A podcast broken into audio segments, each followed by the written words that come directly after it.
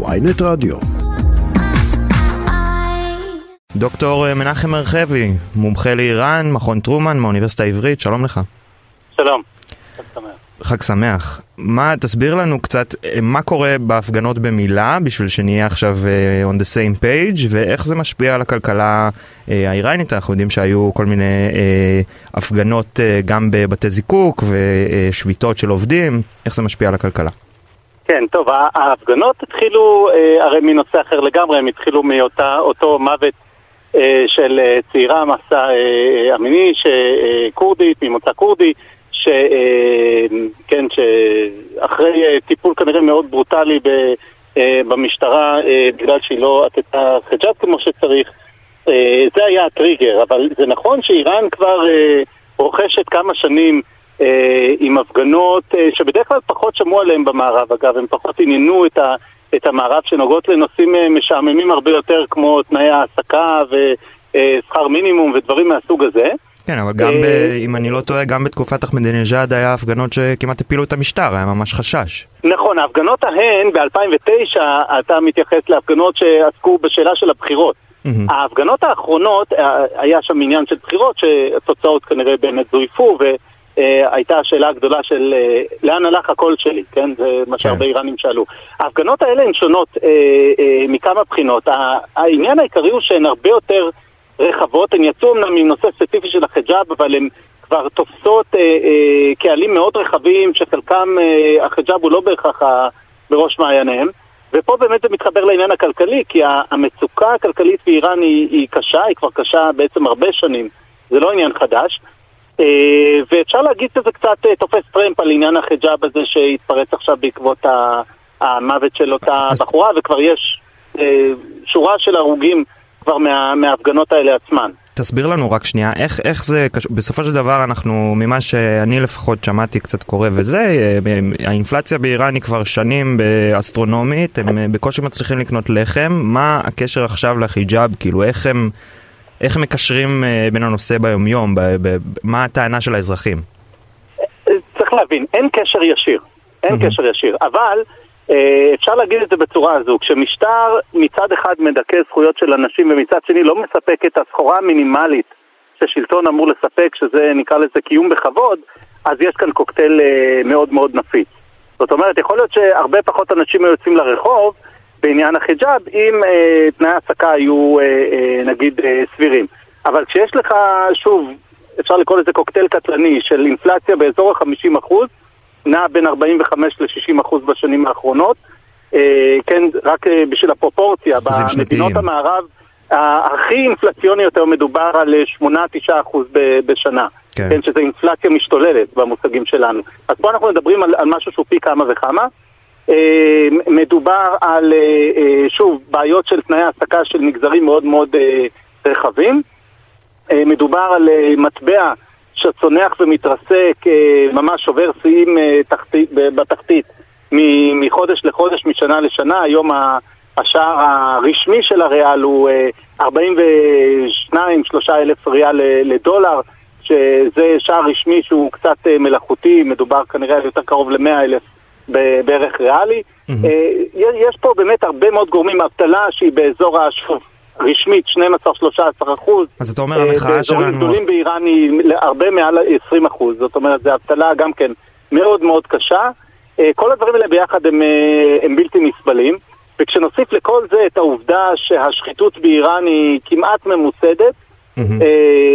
במובן הזה שיש הרבה מאוד חברות, הרבה מאוד מכרזים שהם מה שאנחנו קוראים תפורים לאנשי שלומנו, אז הדבר הזה הוא, הוא פשוט בלתי נסבל ביחד. אז אנחנו אומרים המחאה עכשיו מושפעת בין היתר מהמצב הכלכלי שקיים שם כבר שנים. איך המחאה החמירה כרגע את המצב הכלכלי? איזה ענפים אנחנו רואים שבאמת שובתים או, או מצטרפים למחאה הזאת? כן, אז באמת בימים האחרונים מה שאני מניח שהדאיג יותר את, את המשטר יותר מהכל זה באמת אותם עובדים ב, אה, באזור הדרום שעוסקים בתעשיית הנפט וזה כבר אה, בטן הרכה של איראן כי משם ההכנסות העיקריות שלה. אה, בסופו של דבר זאת התעשייה הגדולה והחשובה באיראן, וזאת התעשייה שמפרנסת גם אה, הרבה מאוד מאותן חברות ומכרזים שדיברתי עליהם. וממילא אם העובדים האלה מצטרפים למחאה, אז המדינה באמת בבעיה רצינית. והמשטר הראה... זה בהחלט מערער הרבה יותר מכל תחום אחר. עד עכשיו אנחנו רואים אה, כל פעם שיש הפגנה באיראן, המשטר מראה בכוח הזרוע, תפסיקו להפגין, הם עושים את זה גם שם? אה, שם זה קצת יותר עדין, כי הבעיה שם היא לא רק להפסיק את ההפגנה, אלא לשלוח את האנשים לעבוד. וזה כבר בעיה יותר קשה. אה, ואני חושב שצריך לזכור גם לכל מדינה, לכל חברה יש איזה זיכרון קולקטיבי, איזה רגעים שכולם זוכרים. אז אני מניח שהמשטר הנוכחי זוכר בזיכרון, שוב, בתאים האפורים שלו, שזה אחד הדברים שהביאו בסופו של דבר לסופו של המשטר הפעלבי, זה שהיה לפני המהפכה. כשהעובדי תעשיית הנפט הצטרפו, הדבר הזה באמת יכול להביא מדינה לברכיים. כן. המשטר, המשטר מלוכני נגיד למי שפחות זוכר. כן, המשטר. שלפני המהפכה האסלאמית. כן. מה, כן. מה בעצם גרם לא, לאינפלציה המשתוללת הזאת באיראן בשנים האחרונות? אולי אם היא החריפה עכשיו בגלל המשבר בין רוסיה לאוקראינה כמו שהיא החריפה אצלנו או שהיא פחות מושפעת מכל הדבר הזה? לא, זה, זה עוד גורם, שוב, אבל זה כבר באמת השכבה העליונה. כן. אה, מה שתרם לזה זה סנקציות של אה, הרבה שנים, וצריך להבין שהסנקציות לא לגמרי הוסרו בשום שלב. עם חתימת ההסכם לא... בעצם היו יותר חמורות, יותר פחות חמורות, אבל הסנקציות בהחלט תורמות מאוד לדבר הזה. אה, מה שתורם לזה בין השאר זה שוק שחור, מאוד מפותח, שיש באיראן. אז כביכול אי אפשר לרכוש מוצרים מסוימים, או במוצרים מסוימים הם במחיר מסוים, אבל יש שוק שיציע את זה במחיר גבוה יותר, וזה גם uh, תורם לאינפלציה. כן. ובאמת המחויבויות של המדינה הן מאוד מאוד אה, גדולות, הרבה יותר ממה שהיא יכולה להכניס. בסופו של דבר, בגלל הסנקציות, וזה כן קשור לסנקציות, ייצור הנפט של איראן הוא מאוד מאוד מוגבל. המכירה שלה היא מוכרת uh, כמעט רק נפט גולמי, ולגורמים מעטים ובמחיר uh, uh, יחסית נמוך.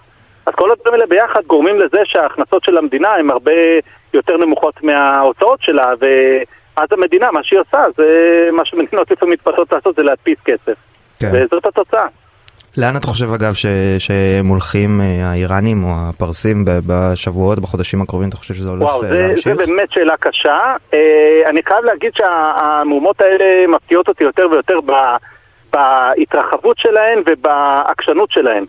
זה כבר לא, זה לא הפגנות שאפשר לפזר עם כמה שוטרים ואפילו עם נשק חי. זה, זה יצטרך, אה, הם יצטרכו לחשוב אה, לעומק מה הם עושים. זאת אומרת, אני לא חושב שזה יפיל את המשטר מחר או מחרתיים, אבל זה בהחלט יכול אה, לגרום לשינויים דרמטיים בצמרת. כן. זאת אומרת, הם יצטרכו להקריב כמה קורבנות במרכאות. פוליטיים מאוד רציניים בשביל להשקיט את המהומות. אנחנו רואים את, ה, את המנהיג העליון מתערב בדבר הזה באופן ישיר, מתבטא?